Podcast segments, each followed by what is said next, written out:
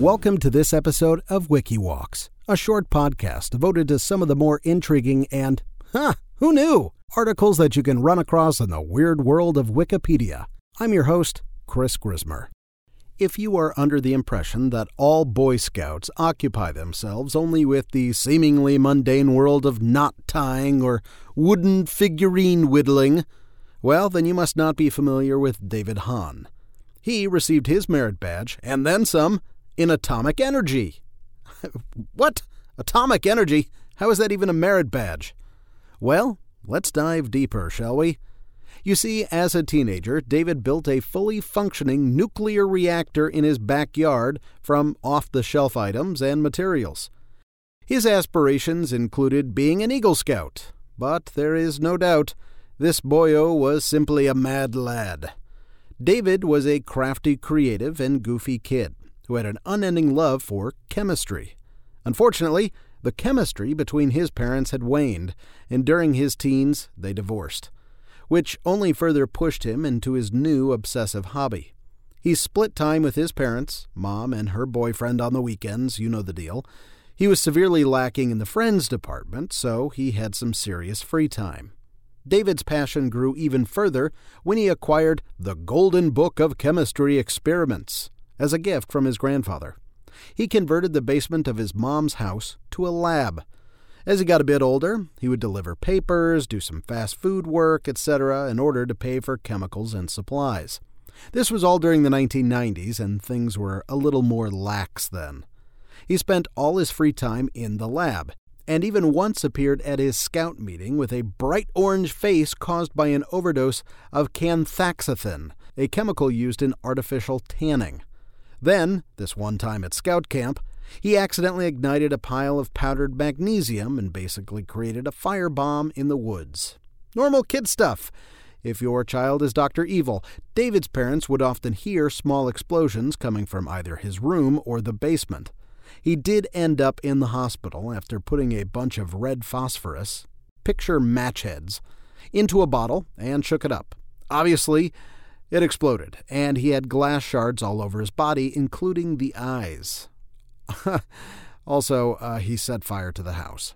Now, I don't know about your mom, but at this point, mine would have redirected my creativity into perhaps macrame or basket weaving after having just received shards of glass into my cornea, but no, David's mom just banished him to the backyard shed instead.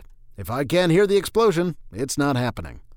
When he was 14, he earned his Atomic Energy Merit Badge by building a model of a nuclear reactor and writing a few papers on nuclear fission and nuclear energy. Which then, of course, gave David an idea. What if he were to build his own nuclear reactor? I mean, he's got a shed now, so why not? He ended up building what is called a breeder reactor in his mom's shed over the course of two years. Now, I realize you might be asking how this could be possible. Pre Google, I mean, AOL was doing well at the time, but. You've got mail. Is a far cry from here be the plans to build a nuclear reactor. So, he actually pretended to be a physics teacher. He dialed up the nuclear ener- he dialed up the Nuclear Regulatory Commission, and they walked him through the process of how to build various components of a breeder reactor as well as tell him how to isolate radioactive material. This must have been a heck of a phone call.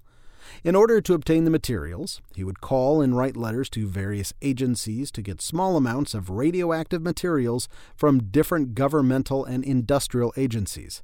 He would then also use his teacher persona to get 200 smoke detectors so he could strip the element americium out of the sensors. He spent a cool grand on batteries to help isolate the lithium, and he also bought a bunch of glow in the dark clocks and camping lanterns from the 50s because they each contain small amounts of radium in them.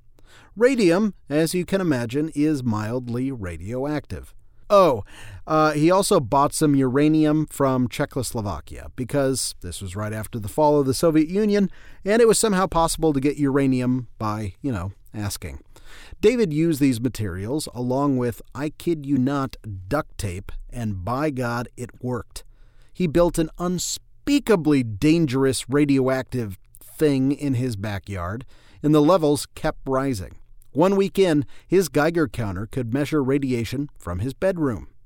He was getting worried that he had created the Detroit version of Chernobyl, also just known as Detroit, and by a month in, he could detect radiation at the end of his block.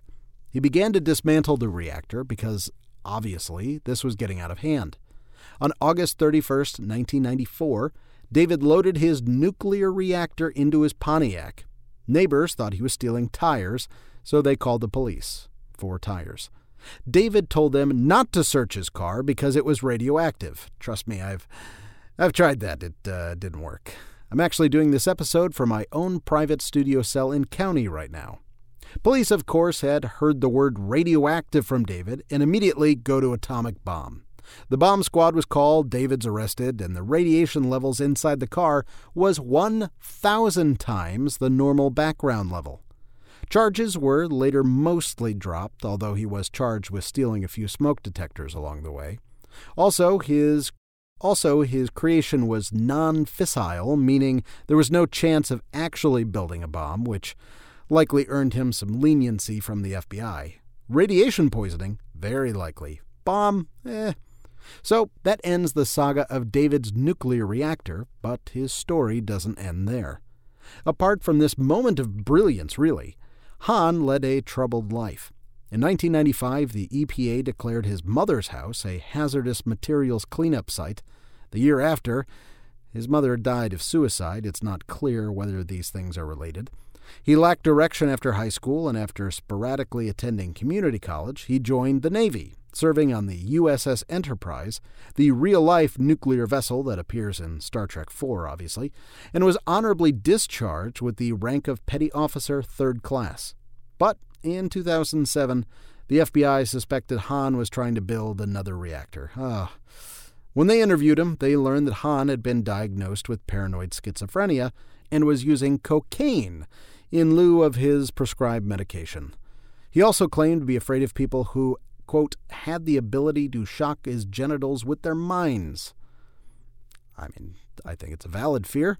His newest smoke detector larceny sentence was delayed for six months while he was treated at a local psychiatric hospital. Hahn died in 2016 at the age of 39 from the combined effects of alcohol, allergy medicine diphenhydramine, and fentanyl, the opioid that played a part in the deaths of Prince, Tom Petty, Wilco guitarist Jay Bennett, and rappers Lil Peep and Mac Miller. His death was ruled accidental. But I hope that the next time you meet a young, friendly scout who is both radiant and glowing, well, you might just want to call the FBI.